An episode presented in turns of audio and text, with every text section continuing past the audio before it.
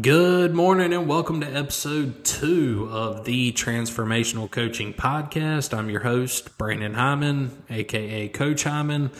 Hoping everybody enjoyed your Super Bowl Sunday last night and enjoyed the thriller of a game that went down between the Eagles and the Chiefs. Um, that game last night actually gave you my gave me my topic uh, for this podcast and the article that I've already released on Substack.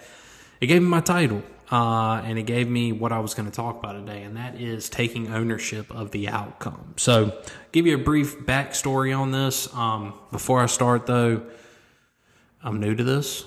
Uh, trying to release more content, get my stuff out there. So any likes, follows, subscribes, any of that, greatly appreciated. I'm on Twitter, Brandon M, at Brandon M Hyman, on Substack, uh, CoachHyman.substack.com. That's a great place to subscribe because every time I post a new article, it sends you an email. Um, I will also start linking these audio clips in there too, so you can kind of make a decision. Do I want to listen or do I want to read? Do I want to do both? I know sometimes I get long winded. I'm working on trying to cut down on the length. Uh, but, anyways, any type of follow, like, read, feedback, whatever, greatly appreciated. So, anyways, all right. So, I'm watching this game last night. It's a phenomenal game. Um, and I made the cardinal sin that like everybody in the world makes. Okay.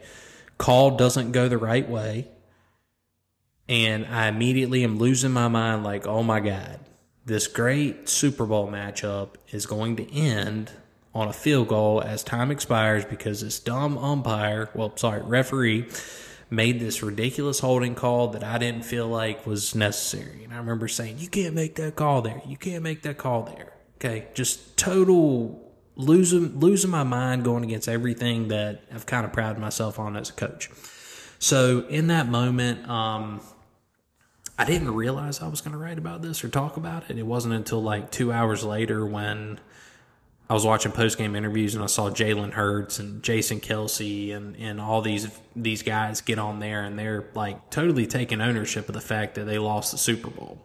Okay. And I just remember thinking, like, dude, this is exactly what we preach to our kids. Like, how many times in high school baseball does a guy come up? It's the seventh inning, there's two outs, the time runs on third, uh, and the guy strikes out.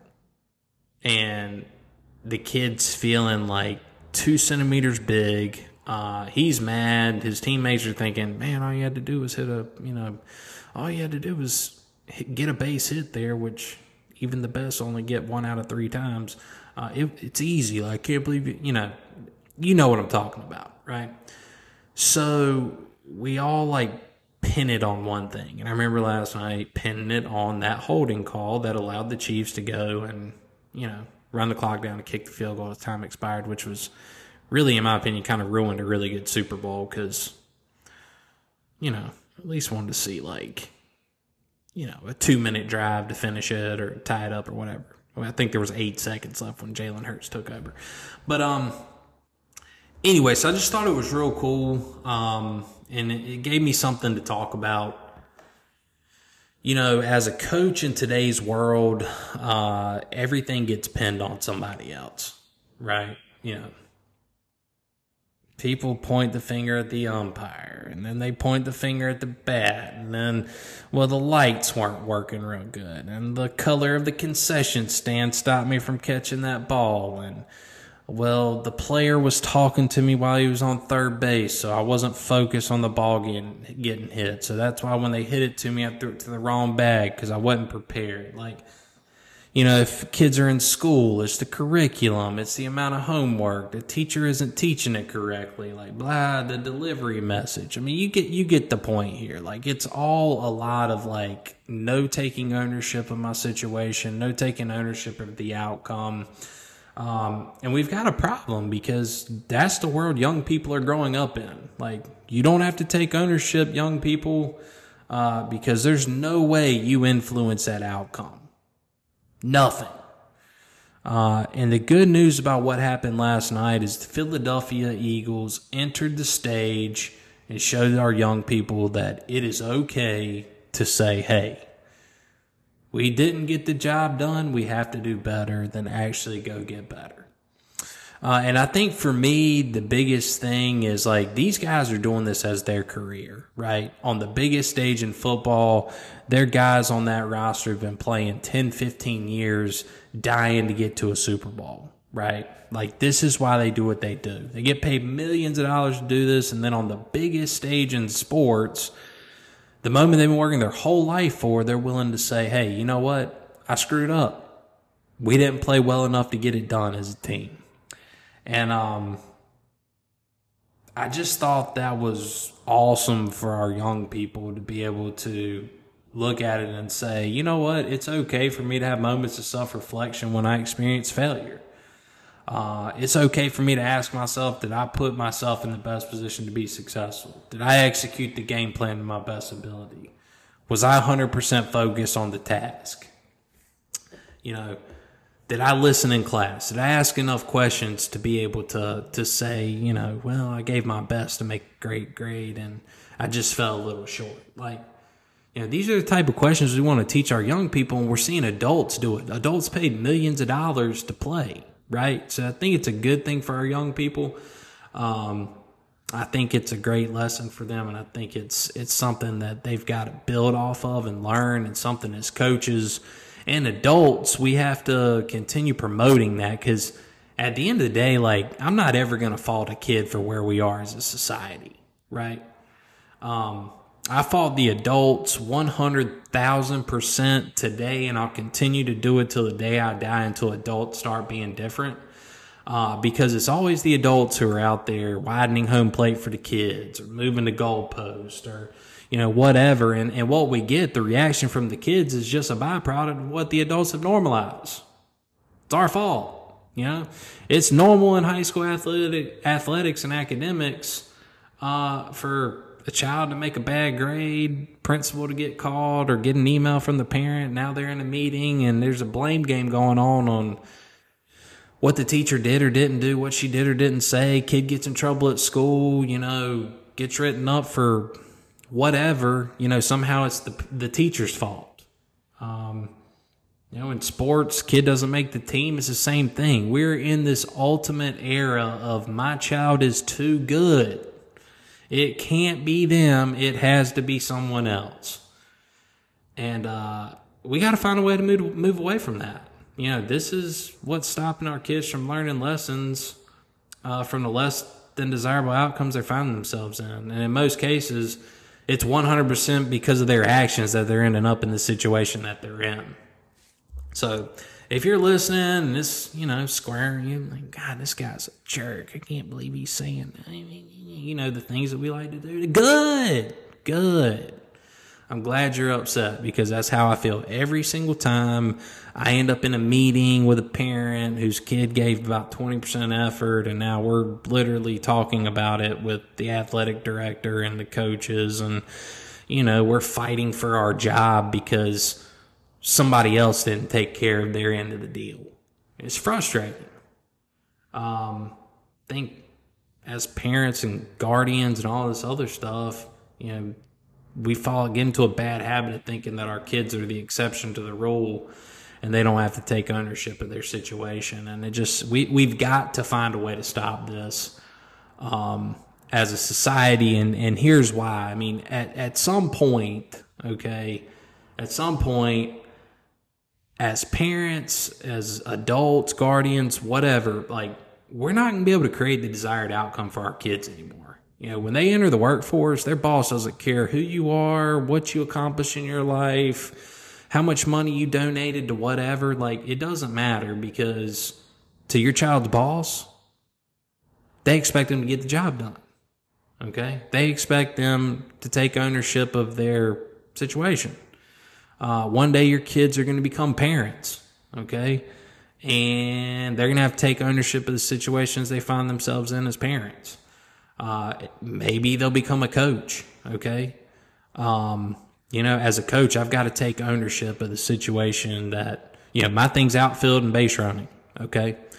So I have to take ownership of where our kids are as outfielders and base runners. I got to take ownership of it. I can't blame anybody else. I either put them in the best position to be successful and they executed or I didn't. Um, And that's what it comes down to. And I, I think as a society, we are putting our kids in a situation where uh, they're not able to learn about handling success and failure because nobody's making them do that. There's no, hey man, go thrive or go survive, like, or go wilt. I mean, you know, it is what it is. Um, and it really just falls directly on us to make sure our kids are being equipped with these life skills that, in my opinion, they're not getting. So I got a challenge in all this, and you know, you don't have to listen to me. I'm just a pharmaceutical rep who pretends to be a coach in the afternoons and and all that. But my challenge is this: when next time your child comes home and they're dealing with less than desirable outcome, don't go create the desired outcome for them. Challenge them to take some ownership. Okay? If their grade sucks in a class, go talk to the teacher. Hey, I know my grade's in a bad spot, but I got eight weeks to get it up. Is there anything that I can do to, you know, whatever? Is there any extra work I can do? You know, what do I need to do to get a better grade? They'll tell you. And, from a baseball coaching standpoint, these are the conversations I love to have. Okay. Instead of your child comes home and they're mad that they're not playing and you fueling that fire and then send an email, send a text, whatever it is that you do to the coach, ask them, hey, so and so, have you talked to your coach about what you need to do to get more PT? There's not a coach in America who won't have an honest conversation with your kid about that. Not one. I love those conversations. Like that's when I know, like when a kid takes the initiative to have that conversation with, with us, I know they're bought in on getting better. Cause like they're not going to like the answer. Most, I mean, they're not, what we have to tell them isn't necessarily what they want to hear. It's what they need to hear. Um, but instead of, you know, immediately pointing the finger to the coach, why don't you ask your son, ask your daughter, hey, have you talked to your coach? If so, what did they say? Uh, help them take ownership of the outcome. Um, and that's kind of i mean that's you know that that's the challenge like just if if we can start doing stuff like that as a society uh, we're going to put our kids in a in a better a better spot um, and that's you know I, I feel strongly about that because we just have to challenge our young people to have real conversations because one day as parents we're not going to be able to have those conversations for them um, and by making them have those conversations, we're forcing them to take ownership of the outcome. And ultimately, we're going to have a chance to turn the world around because um, we're not in a good spot right now. And I think we all would agree that there's a lot of room for growth. Uh, there's a lot of room to kind of right the course that we're heading down as a society. Um, and ultimately, it just it starts with our young people starting to take ownership of their of their outcomes. So, uh, that's all I, that's really all I got. I don't know how long I've been talking. 10 minutes maybe? Oh, 13 minutes. Wow. So going to be a relatively short episode. Wow. That's, uh, I think it took me like two and a half hours to write the article and I was able to talk about this in 15 minutes. Awesome. Um, again, challenge parents, guardians, anybody listening, be a part of the solution. Stop being a part of the problem. Again, uh, this is Brandon. Hyman, Coach Hyman. You can follow me on CoachHyman.com, CoachHyman.substack.com, Brandon and Brandon M Hyman on Twitter. Um, I have a Spotify. I'm not sure where the link is, but if you follow the Substack uh, here soon, you'll be able to click the link to follow it there. But uh, always open to feedback. Always open to uh, anything you have to say. You know, you want to hear something? Let me know. You're tired of hearing something? Let me know. Um, that's the only way I can get better at this. So uh, until next time, I hope everybody has a good one. Uh, have a great week, and we'll talk to you soon. See ya.